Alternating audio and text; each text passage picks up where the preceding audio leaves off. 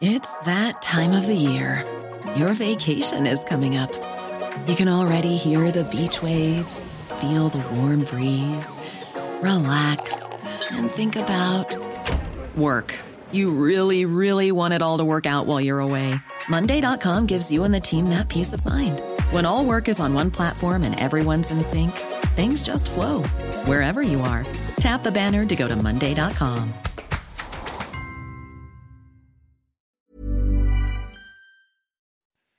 Salut tout le monde, bienvenue dans le Morning Mood du jeudi 11 mars, 5h30 du matin. Euh, tout est perché, voilà, tout est strictement perché. Hier, on a eu l'inflation aux États-Unis qui était un peu moins forte que prévu. Alors pas l'inflation euh, propre, en tout cas celle que tout le monde regarde, mais le corps CPI, si l'on exclut l'alimentation et l'énergie, on attendait plus 0,2%, finalement c'est plus 0,1%.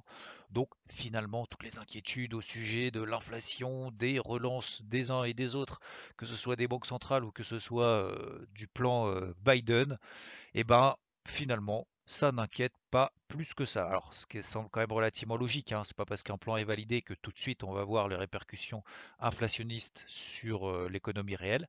Euh, ça va durer bien évidemment quelques mois, euh, on va le savoir d'ici quelques mois.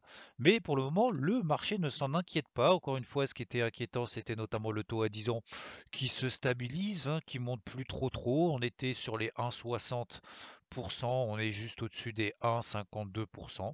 Donc il baisse pas, il monte pas non plus, il est simplement en train de consolider latéralement. Je rappelle d'ailleurs en parlant euh, de banque centrale, on a la Banque centrale européenne aujourd'hui. Alors, rendez-vous important ou pas, ça bien évidemment, euh, c'est euh, probablement Christine Lagarde qui nous le dira. Donc c'est la conférence de presse à partir de 14h30. On surveillera bien évidemment ceci. Ensuite, sinon, il n'y a plus de statistiques macroéconomiques. Hein. La seule, c'était l'inflation aux États-Unis. Donc Banque centrale européenne a suivi un peu de volatilité pour aujourd'hui.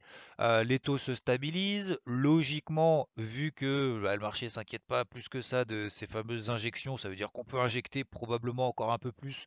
Du coup, vous imaginez qu'on a une réaction un peu baissière, notamment sur le dollar, qui est passé sous le niveau euh, qu'on surveillait, c'est-à-dire les 11 780. On n'est pas tout à fait encore passé sous les 11 750 sur le dollar index. Ça sera le gros niveau pour cette fin de semaine. Si on devait passer là en dessous, et ben, euh, j'ai envie de dire, bah, la tendance finalement depuis le mois de mars qui est baissière se poursuit. Le petit mouvement ascendant qu'on a connu notamment au début de semaine, euh, ascendant donc euh, sur le dollar, et ben, finalement serait remis en question.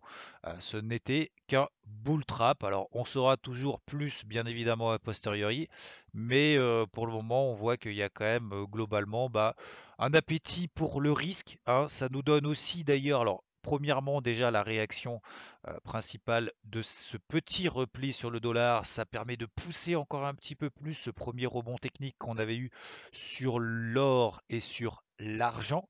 L'argent, je vous rappelle que j'avais payé. On avait également donné une, indication de pousser haussière juste au-dessus des 26, 26, 10 dollars sur l'argent. On est légèrement au-dessus, mais il n'y a pas de vive accélération. Finalement, sur l'argent, on est toujours dans un range entre 24,60 et 28 dollars hein, pour faire simple et à la louche selon l'épaisseur du trait.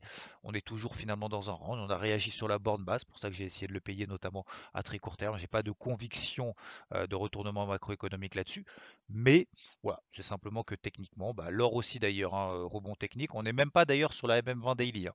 La MM20 daily sur l'or est toujours très baissière. Je rappelle qu'elle passe quand même autour des 1755-1760 dollars. On est à 1730 dollars. Donc même si on devait aller sur les 1760 à la limite, ce serait plutôt un point de vente pour se placer dans le sens de la tendance baissière. Mais pour le moment, pas besoin non plus de s'opposer à ce petit rebond technique. Voilà, ça suit tout simplement son petit bonhomme de chemin. Le pétrole lui aussi est perché, hein, tout va bien. J'ai pas encore parlé des indices parce que bah, les indices poursuivent leur, euh, leur dynamique. Alors on a évoqué en début de semaine, grosse bougie impulsive haussière lundi. Tant qu'on ne retrace pas 50%, ça suit son bonhomme chemin et euh, c'est dangereux de se placer à l'encontre de toutes ces impulsions haussières. Vaut peut-être mieux les accompagner, même si c'est difficile psychologiquement de payer sur des records historiques. Le CAC est sur des records annuels. On est en train de combler le gap, euh, alors peut-être on va appeler le, gap Covid, euh, le 24 février. On a eu un gros gap baissier sur, le, sur le CAC, donc qui est passé de 6000 à 5870 tout de suite à l'open et après ça a été la descente aux enfers. On est passé de 5009 à 3006 quasiment en ligne droite.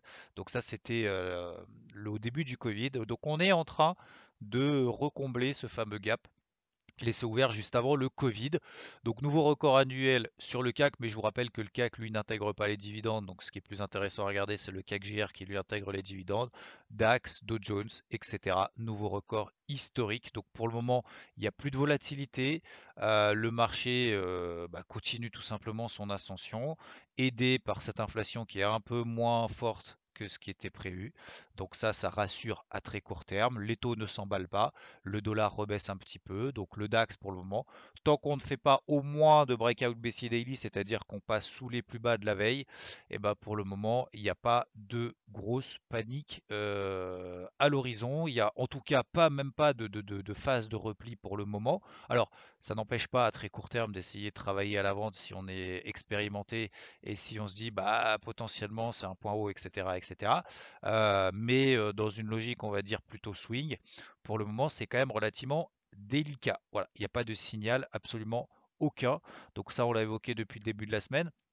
Dow Jones, même histoire, open en extrême hier, c'est-à-dire que le marché a ouvert et tout de suite euh, les opérateurs ont payé. On a quasiment atteint les 32 400 points sur le Dow Jones, donc nouveau record historique hier. Alors, le plus faible, c'est le Nasdaq. Alors, il est faible, mais ça ne veut pas dire que c'est facile pour, pour, autant de le shorter. Je l'ai vendu, donc le, le, Nasdaq, pardon, suite à la phase de consolidation qu'on avait avant-hier soir on avait un petit signal juste avant les chiffres de l'inflation. Alors c'était un peu le risque aussi, euh, bien évidemment, de se positionner avant un chiffre-là, mais il suffisait juste que ce soit en ligne avec les attentes. Et je pense que le Nasdaq, euh, on l'aurait retrouvé très rapidement sur les 12 006, voire plus bas, 12 005. Euh, ça n'a pas fonctionné. On a fait la mèche haute légitime juste après l'inflation et c'était simplement une phase de nettoyage et tout de suite derrière il s'est replié, on est passé, on a quasiment atteint les 13 000 et derrière on est retourné à 12 007 dans la foulée instantanément. Donc finalement hier euh, si on s'est endormi sur le Nasdaq et, qu'on n'a pas fait grand chose, ben on est exactement au même point, juste au-dessus des 12 008. Alors on est en tendance baissière, qui commence à être invalidé.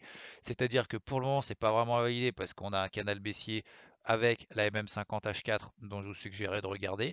Euh, on l'a travaillé, on, l'a travaillé, travaillé, travaillé, travaillé, travaillé, et on est encore juste autour de cette MM20H4. Donc pour moi, pour cette fin de semaine, le Nasdaq, c'est un peu compliqué d'y retourner. J'ai invalidé mon plan tout simplement. Hein. Je me suis pris mon stop perdant là-dessus. Euh, si on devait passer sous les 12007, c'est le bas de la phase de conso dans laquelle on est depuis maintenant deux jours. Voilà. Pour le moment, pas besoin de s'exciter plus que ça, mais encore une fois, le Nasdaq sous-performe. Donc s'il y en a peut-être un à vendre, ça serait peut-être plus le Nasdaq, parce que hier, encore une fois, le Nasdaq a terminé à moins 0,3%. Euh, le CAC plus 1, DAX plus 0,7, le Dow Jones plus 1,46%, et même le SP500 a terminé dans le vert, plus 0,6%. Il n'y a que le Nasdaq qui sous-performe. Voilà pourquoi plutôt vendre cet indice-là que les autres, en tout cas pour le moment.